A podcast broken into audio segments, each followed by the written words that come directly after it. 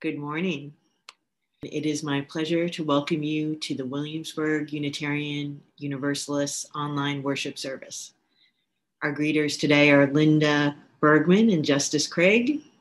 Paulette Amory is our pianist, and we warmly welcome Dr. Charlene Sinclair as our guest speaker.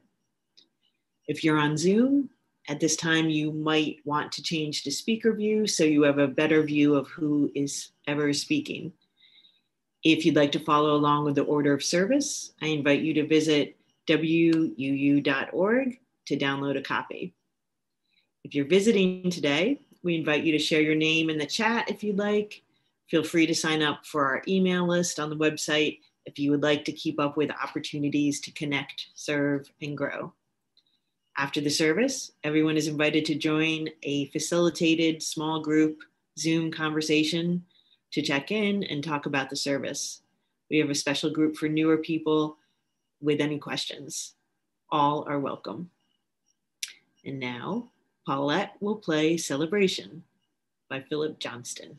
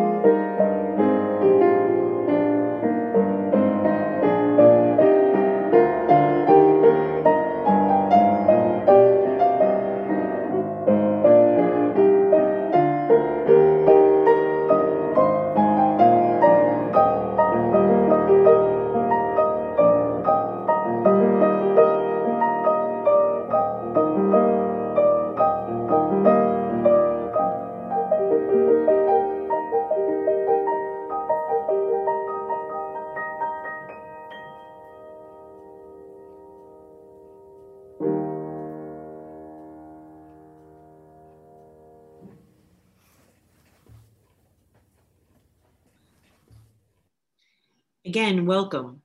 We are happy that you have joined us. Whether you have come seeking comfort, encouragement, or inspiration, you belong here. You are seen here, even if we cannot see each other physically. If you are a visitor, we offer you a special welcome and a warm thank you for joining us today.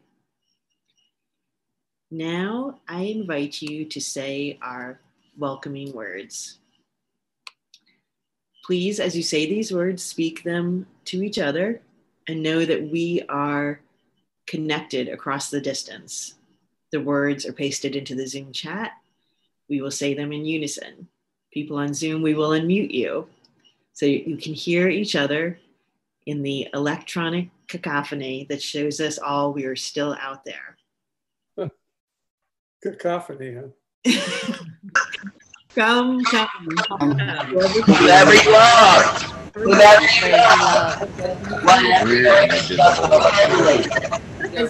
Your present character is here. All our Lord, words. worthy, All are welcome.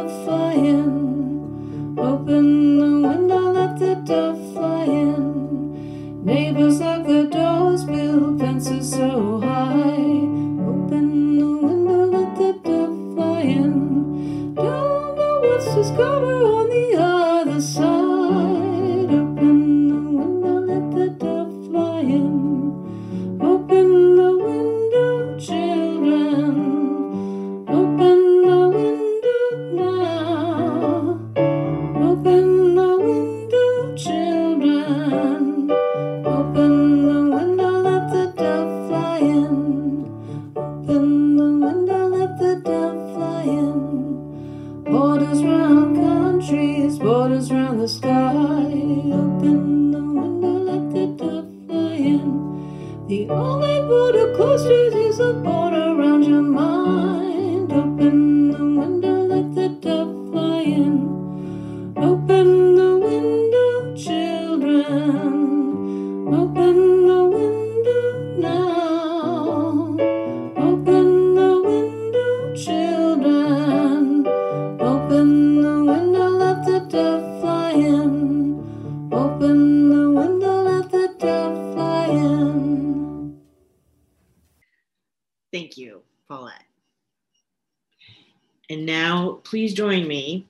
in saying the words to light our chalice. If you have a candle or chalice nearby, you can go ahead and light it now. And again, we will unmute you and say the words in unison. Light this We chalice light this chalice For for the warmth of love, for um, the the light of truth, the energy of action, for the harmony harmony of peace. peace. In our heart, our hearts, peace in our community, and peace in our world. The story is called Unde- The Undefeated.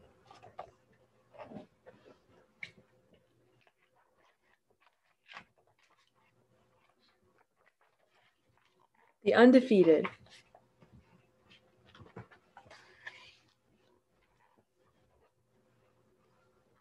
This is for the unforgettable, the swift and sweet ones who hurdled history and opened a world of possible.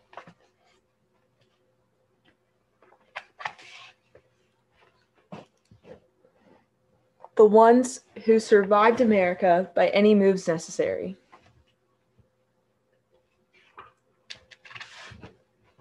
And the ones who didn't.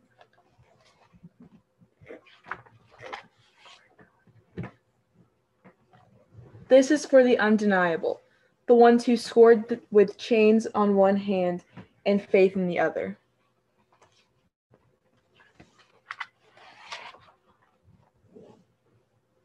This is for the unflappable, the sophisticated ones who box adversity and tackle vision.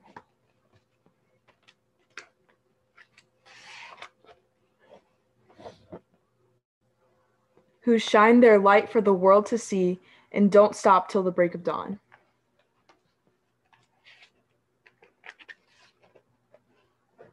This is for the unafraid, the audacious ones who carried the red, the red, white, and weary blues on the battlefield to save an imperfect union.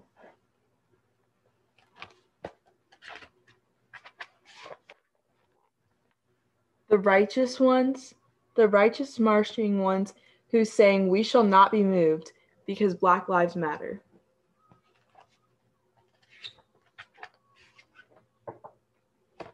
This is for the unspeakable.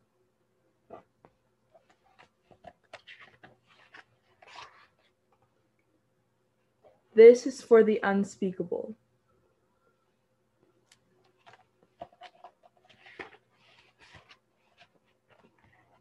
This is for the unspeakable.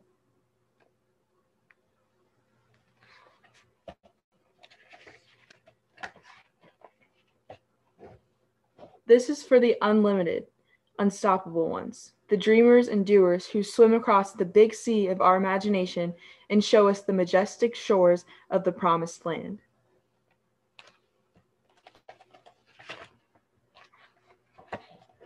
The Wilma Rudolphs, the Muhammad Alis, the Althea Gibsons, the Jesse Owenses, the Jordans and the LeBrons, the Serenas and the Cheryls, the Reese Whitleys, and the undiscovered.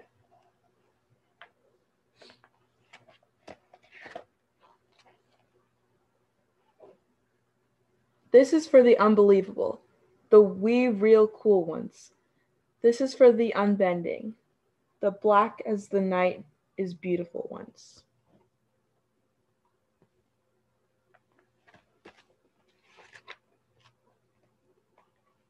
This is for the underdogs and the uncertain, the unspoken but no longer untitled.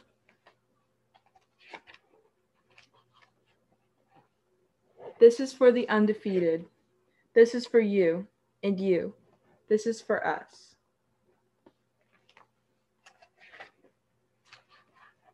The end.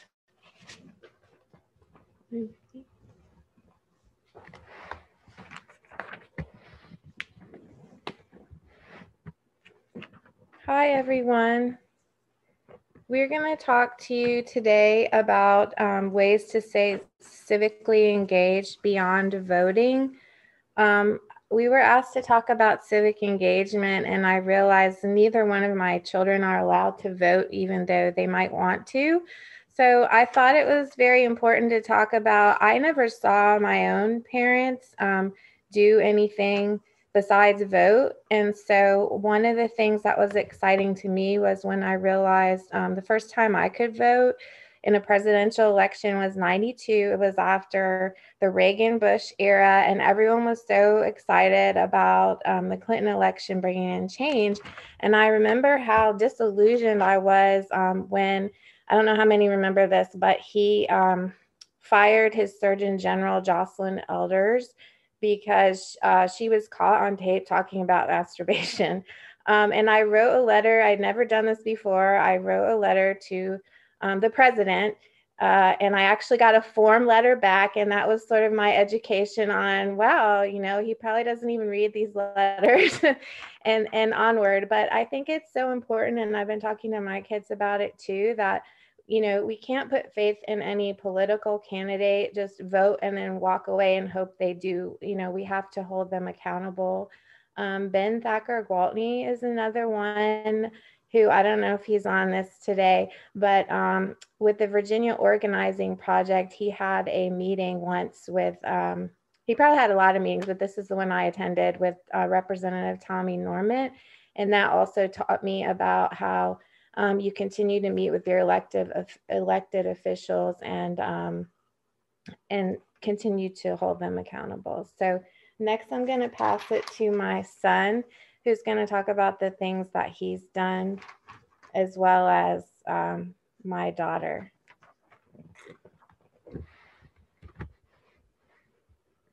So I've been going door to door with my mom in convincing some African Americans to vote because at first they wouldn't until we went and knocked on their door. and they said that they were going to go now. And then I was also inspired by Colin Kaepernick kneeling when he did the um for the football games for the national anthem. So then in 5th grade I sat out the pledge. And I've attended multiple Black Lives Matter rallies or marches in Williamsburg this year and I was really happy that I went to them as I would always want to go. Um, I think that my mom took me to rallies when I was really little, and I don't remember those, but I remember going to the women's march with WUU back in 2017 after the 2016 election. Um, and that was really inspiring to be around so many people who had the same like beliefs that I do. And um, then we also went to a lot of the local marches and rallies this year when they were um, big in over the summer. And um, me and my best friend started a nonprofit business to raise money to donate to organizations that fight against racial injustice. And so that was that's been our big summer project. And we've managed to raise um, $1600 and we're picking our organizations now. So it's really cool to me that i could have such an impact on the community especially with some people in this area not being as supportive as i would like them to be of racial um, fighting against racial injustice and supporting everybody Thank you, everyone. Do your part. Thank you. Thank you, O'Brien family, for all that. Um, and now we invite you to a moment for reflection and prayer. To take a moment to call to mind those who are particularly on your heart today joys and sorrows, the ebb and flow of life. If you are on Zoom, you can type their name in the chat and let us all reach out in this difficult time for so many reasons, extending waves of spirit and threads of loving presence to draw our circle wide. And we will have a moment to, catch our breath, moment of reflection. I will read a passage from Wendell Berry as we start this period of meditation with the sound of a bowl. When despair for the world grows in me, and I wake in the night at the least sound, in fear of what my life and my children's lives may be, I go and lie down where the wood drake rests in his beauty on the water and the great heron feeds. I come to the peace of wild things who do not tax their lives with forethought of grief. I come into the presence of still water, and I feel above me the day blind stars waiting with their light. And for a time, I rest in the grace of the world and am free.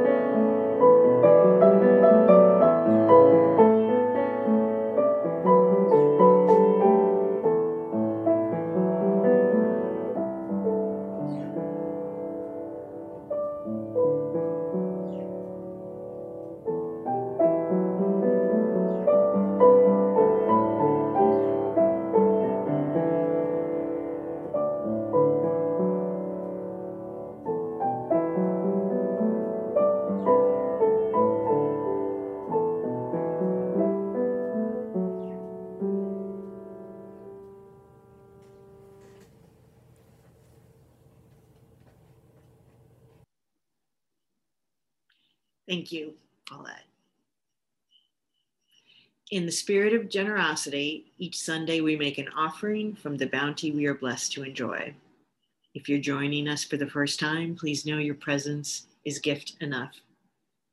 Today's offering goes to our general operating fund to help cover all of our programs, salaries, technology, and ma- maintaining our beloved campus and buildings in preparation for our return in the future.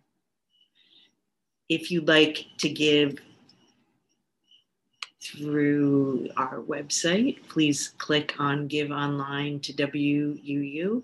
If you'd like to give by text, you can text the dollar amount to 757 500 0688. And if you would prefer to give by check, you can mail it to WUU. Thank you so much for your continuing generosity.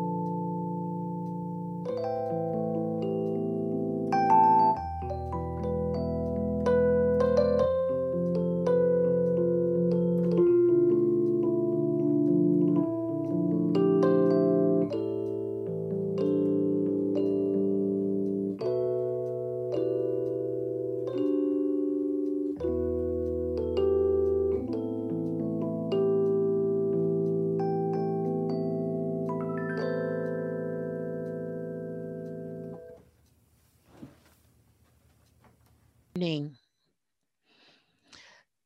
I am taking a deep breath.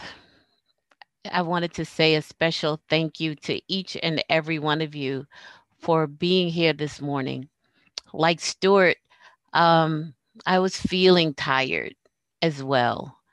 And uh, I prepared to come and be with you all, but there was a piece of myself that was just still feeling tired but you know your warmth and the way in which you are holding each other and celebrating this time together is like a balm on my spirit so I thank you deeply for that.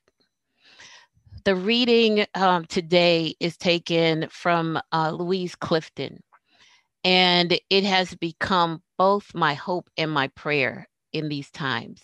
And so I share that with you. Won't you celebrate with me what I have been shaped into? What I have shaped into a kind of life. I had no model. Born in Babylon, both non white and woman. What did I see to be except myself? I made it up here on this bridge between starshine and clay. My one hand holding tight my other hand. Come celebrate with me that every day something has tried to kill me and has failed. Come and celebrate with me. As I said, this has become both hope and prayer because sometimes this bridge between starshine and clay is a hard bridge to traverse. And it is with that hope and prayer that I entitled my talk this morning, Apocalypse Now. And for many of you who um, have are of a certain age, like I am, when you hear Apocalypse Now, we tend to think about that old movie with Marlon Brando, that military movie. But interestingly enough, and um, I'm not talking about the movie, although I do use movies and poems and books and all kinds of things as I, you know, kind of rifle through trying to figure out, you know, what is what is on my heart that I'd like to share. But this morning, I am actually talking about Apocalypse Now from an interesting book, which is the book of Revelations, the biblical book of Revelations, which is a an interesting thing to talk about, particularly when you're doing a UU Sunday morning sermon. But um, I'm hoping that after I'm finished, you'll see why I chose it. And the reason why I chose Revelation, I went to seminary after being an organizer. I was not a regular church goer at all. So some would think that seminary was a, an odd place for me to be. Uh, but there was something that was calling me to go there because as an organizer, I was working with all kinds of people, including myself, looking at my own life and trying to figure out how the heck do we keep moving forward and I saw that so many folks were actually being um, called into this work through what they thought was their their um, not what they thought through their deep deep faith. Many of which had multiple um, relationships to the divine. And so I went to seminary, and it was the first time I was actually introduced to the book of Revelation. And because, like so many people, you hear, oh my God, there's like all of these awful symbols and it's it's terrible. Don't go there. You, you know it's as though you open the book and all of a sudden the world will open up and swallow you in. But what I found out was that it is one of the most powerful justice minded texts that I had ever read. And, um, but it's also some of the most damaging at the same time because we throw it away being folks that are are more left more humanist we're just like that is just like all that spiritual malarkey and while we throw it away we've got folks that are not committed to human justice, not committed to our deep connection with each other and humanity. And they're picking it up and crafting a way of being that in moments of deep despair and trauma and uncertainty, so many of the people that we know actually revert to that. So when I realized that, I was like, oh my God, these aren't just simply a bunch of right wing crazies. There is some stuff happening here that is drawing people into reaching for this text as a way to explain the unexplainable. And so, what is here that I can actually grab a hold of and do what Obery Hendricks called um, guerrilla exegesis? I kind of like the name at first because it made me feel kind kind of tough and you know, stealth. So, but Obery Hendricks talks about guerrilla exegesis as something that we search for in any text that is about bringing forth life and bringing forth justice for us all. And so, given the fact that there were so many people that I know when anything happens that is unexplainable, they reach and they grab for what they know. How do I take that same body of work and reach and grab for justice and our connection um, as as beings in this world? And so I went and explored this one book. And I was fascinated that in the very beginning, it was one of the most blistering critiques of religiosity and churchness that you would ever want to meet. It was scathing. And so, given that, I said, well, this guy that wrote this obviously is like, I'm simpatico with this person because I had some scathing critiques as well. And then I settled in on this one chapter. And it, to be honest, I ended up doing um, some of my graduate work literally just on maybe three or four chapters of this this book because I was just so fascinated by it. And so there's this chapter, chapter 12 and 13, and then 18 have become the places that I go back to. And the reason why I go to these chapters is that in chapter 12, there is a cosmic battle that is happening in that chapter. And um, being a rather, you know, staunch Black feminist myself, I love the fact that at the center of that battle was a woman. And it was not about like, let's give all of our hope, you know, to to the savior boy child, but it was really a battle around the life of this woman. And this woman was um was caught up in a beastly battle and running and running and running and running and the way in which she was saved was through the work of another woman mother earth and so here she is in this beastly battle where all that is what we fight against, which is like all of this imperial and violent forces are coming after her. And the way in which she gets saved is that the earth kind of comes up and gets enlivened, animated, and pushes her into safety. And what is fabulous about that, though, is that there is an honesty there. Because after that, it says, she will still be in battle, and so will the children that come after. So there wasn't this just um, light that said, oh, everything would be okay. But it was an indication that there are going to be moments of deep trial, moments of deep tribulation.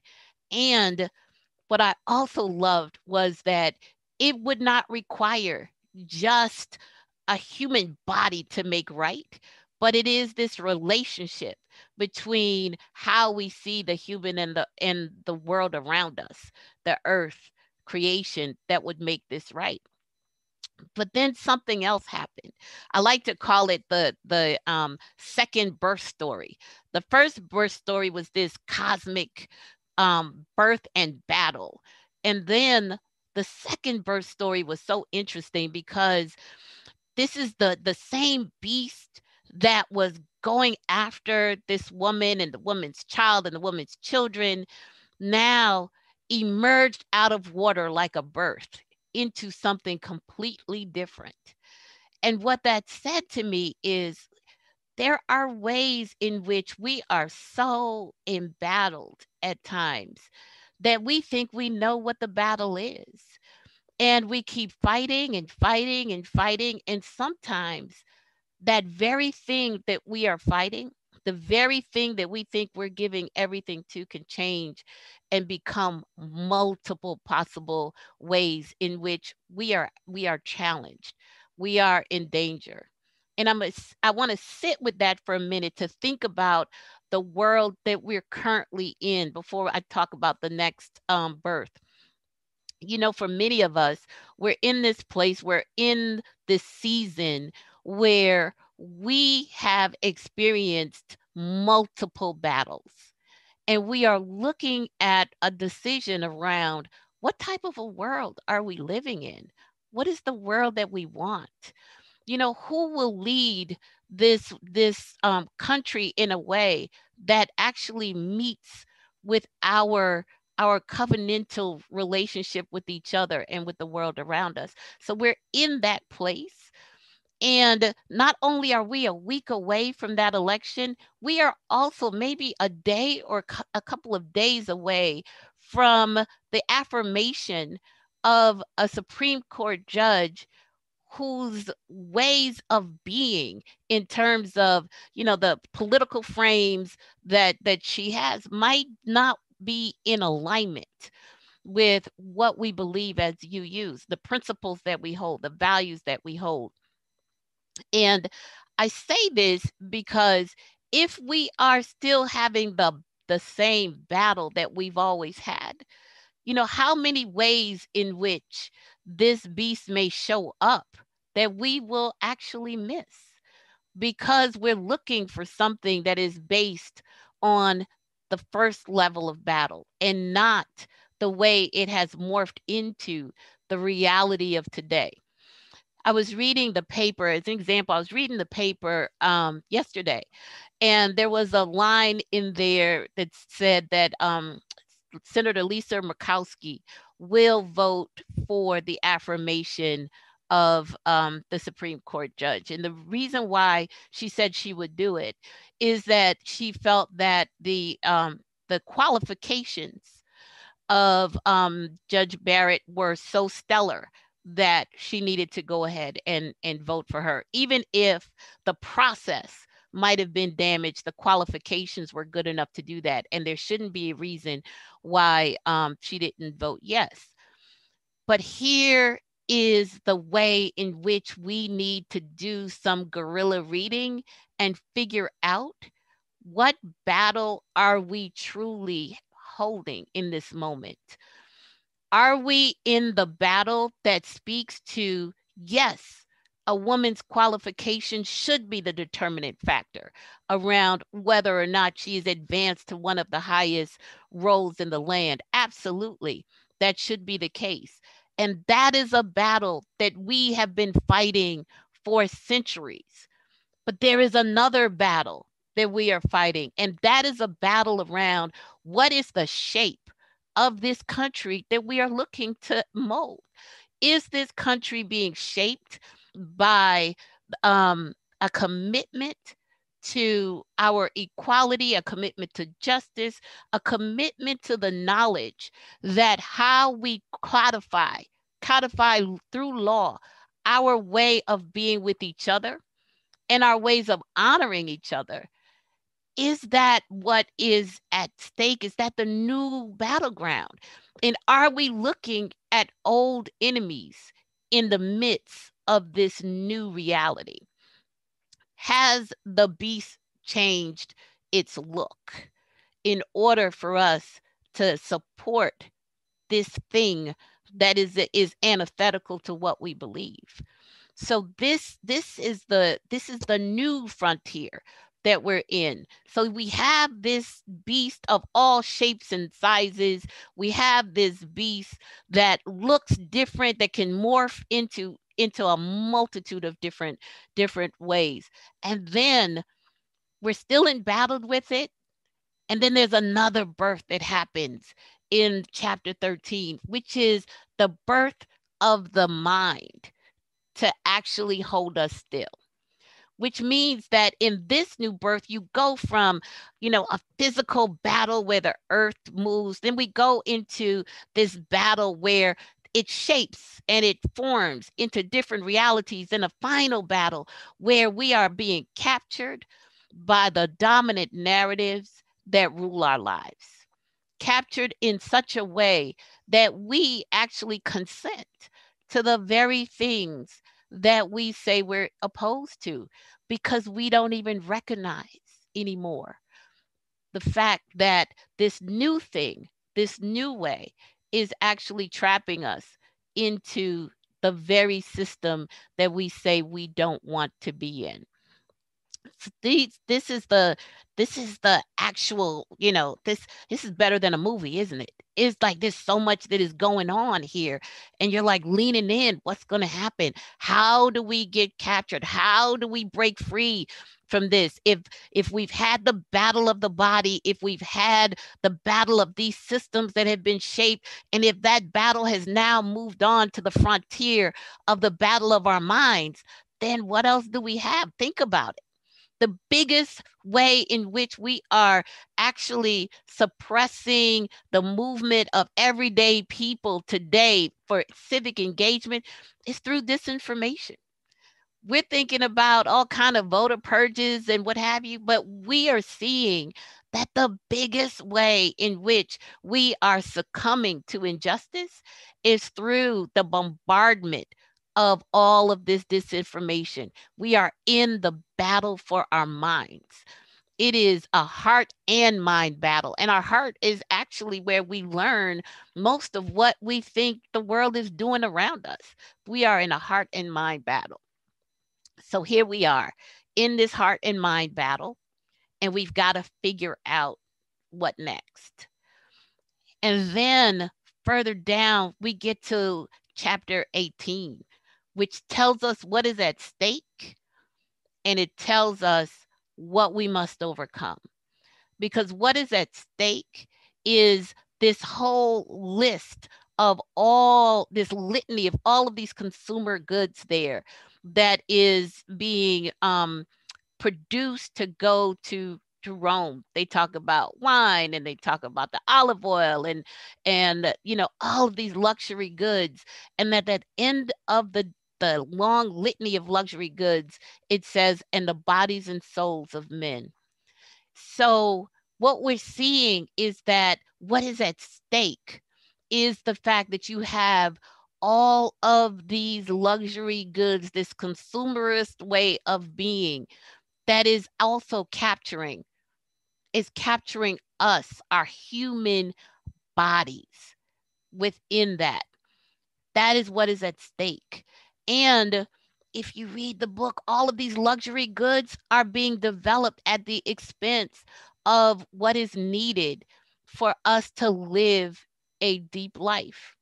It is it is doing olives to make olive oil rather than corn for people to eat or so it's all of this consumerism that is moving forward and even as we see the moment that we're in when we we were in the pandemic I have never heard so many people talk about the need for restaurants in my life. I had no knowledge that restaurants were such an essential service in our daily life together. You know, and I'm not saying this because of the um because I do understand people have businesses and jobs, etc. But it was such an indication of the fact that we are actually you know, um, fighting for a level of consumerism that really is partaken by those that have the means and resources to do it. It is the list of all of those goods and at what expense? At the expense of the bodies and souls of, of humanity. And here is the clincher at the very end the people that are crying out are not the people that are at the very bottom. The people that are crying out are the merchants because it is their livelihood. It is their understanding of where they are in the world. It is their sense of self that is now being threatened. And they are crying out because of that. So, oftentimes, when we think about what it means to make justice in the world, it's easy to look and to see those that may have less, those that we see the obvious oppression and violence that are wrought against them. That is easy to see. What we often don't do is a level of guerrilla exegesis over our own lives. To what extent are we in the places where we sit so bought into the systems and structures that govern our lives together that we cry out against what might actually disrupt that. You know, this is a, a these times that we are in are interesting times because it is really showing us the fact that we are deeply, deeply interconnected. The, the thing with this, the pandemic that we are in now, is that we have two pathways. We can go the isolationist path and, and be protectionists, or we can understand that even in our homes, even when we are wearing masks, even when we're trying to figure out how to live together, that there is this invisible connection that we all have, that we are all dependent upon each other to be able to move through life in a way that is deep and meaningful and that can bring life. We have that opportunity to do that. And we have an opportunity to see the extent to which we may actually, while we want the to you know move forward with life, what kind of life are we trying to build after this? you know, image of anything. There can be information and narratives about anything. And are we going to lean into that? Or are we going to search our own understanding and determine what can we possibly do to break the hold of these morphing beasts to create a new reality, a new way of being, a new world with each other. This is the place we're in at the moment. And uh, I use this story, this story that comes out of Revelations, because in addition to the fact that it is used by millennious Pentecostal folks to have people think that you're going to be sucked up into the heavens, and you know, it's the way in which they frame all kinds of you know moralities that are offensive to us because we know that there is immoral and unjust but the other thing too is that as UUs, we also can rationalize ourselves right back into the same place those folks are in. If we are not careful that our process of rationalizing is not caught up in another form of the beast. What is the center that we use to determine whether or not we are moving in a way that is consonant with our values, with our principles, or are we moving in a way that is actually in alignment with this new manifestation of the beast? That's the questions that we have to ask ourselves in these times. And I'll give you one last story um, because we're all at this place where um, what I, I'm often caught in the middle of is the the Black Lives Matter movement for Black Lives call for defunding the police. And in that, there are ways in which the analysis around whether or not that is even possible. Should we defund the police? Police are important for our lives. You know, we need to, we will have total anarchy. There's all, all of those conversations that are happening. So then the question that we have to ask ourselves is whether or not all that is coming up for us around that is built and formed from the way in which we've been told that the world ought to operate and and that the fears that we have are on the basis of the fears that we've been you know um ra- reared to have. Or are we going to ask ourselves what does a safe world look like what does it mean for us to move into a new reality where safety is about our life together and not about how we structure a way away from harm right? What would it look like if we thought that the best way for us to not be harmed is to know each other? What if we thought that it would be amazing for us not to have budgets that are so steep in all kinds of surveillance and militaristic policing, and rather budgets that we're looking at how do we grow good, healthy food? How do we provide beautiful, you know, public education? How do we actually give people pathways to make sure that they are healing their minds and their bodies in healthy ways? How do we do that? That's what it looks like when we go through the process of looking at our lives and the world through this this guerrilla exegesis that centers around these very questions. Apocalypse now is not a phrase that means the world is ending. Revelation is apocalypse we tend to go to the very last definition, which is the idea that destruction is going to happen. But if you look at the definition, it's a new way of seeing, it's revealing, it's a revelatory way for us to see something different. And when we see something different, to be able to create something different. So the uh, urgency of apocalypse is the urgency to use this moment to see, to challenge ourselves to see in a new way. And through that, to create a new world together.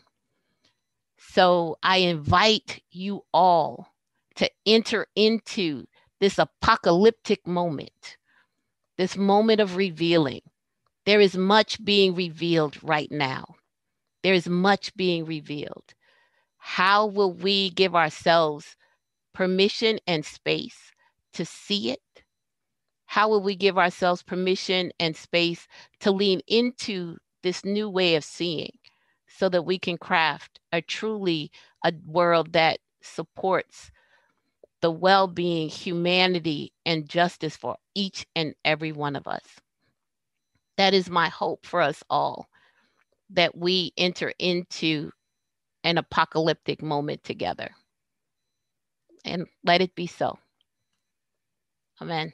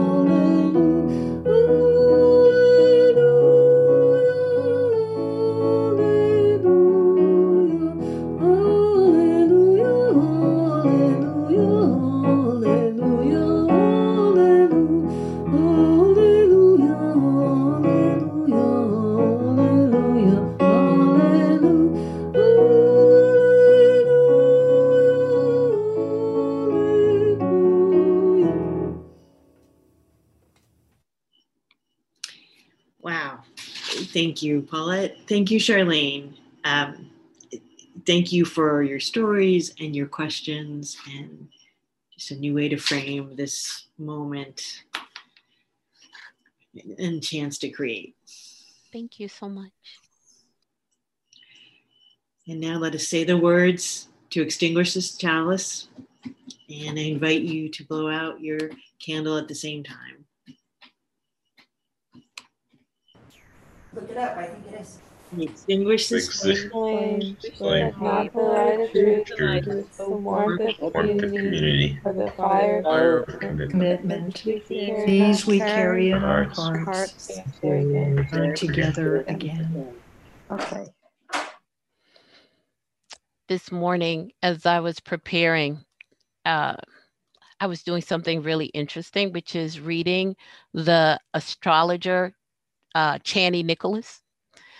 That's what I was doing to get myself ready for this morning. So I would like to leave us with a paraphrase of Chani Nicholas as we move into our week together. Chani Nicholas asks us to accept our past, present, and future. We are all beautiful beings that have come through so much. Let us accept that. And in accepting that, while we validate our deepest desires and dreams, let us not shy away from truly seeing with a guerrilla spirit. That which may capture your desires could possibly birth a new beast. So let us not be shy about the struggle that may be needed for us to create this new world that can truly be reborn. Bless you all.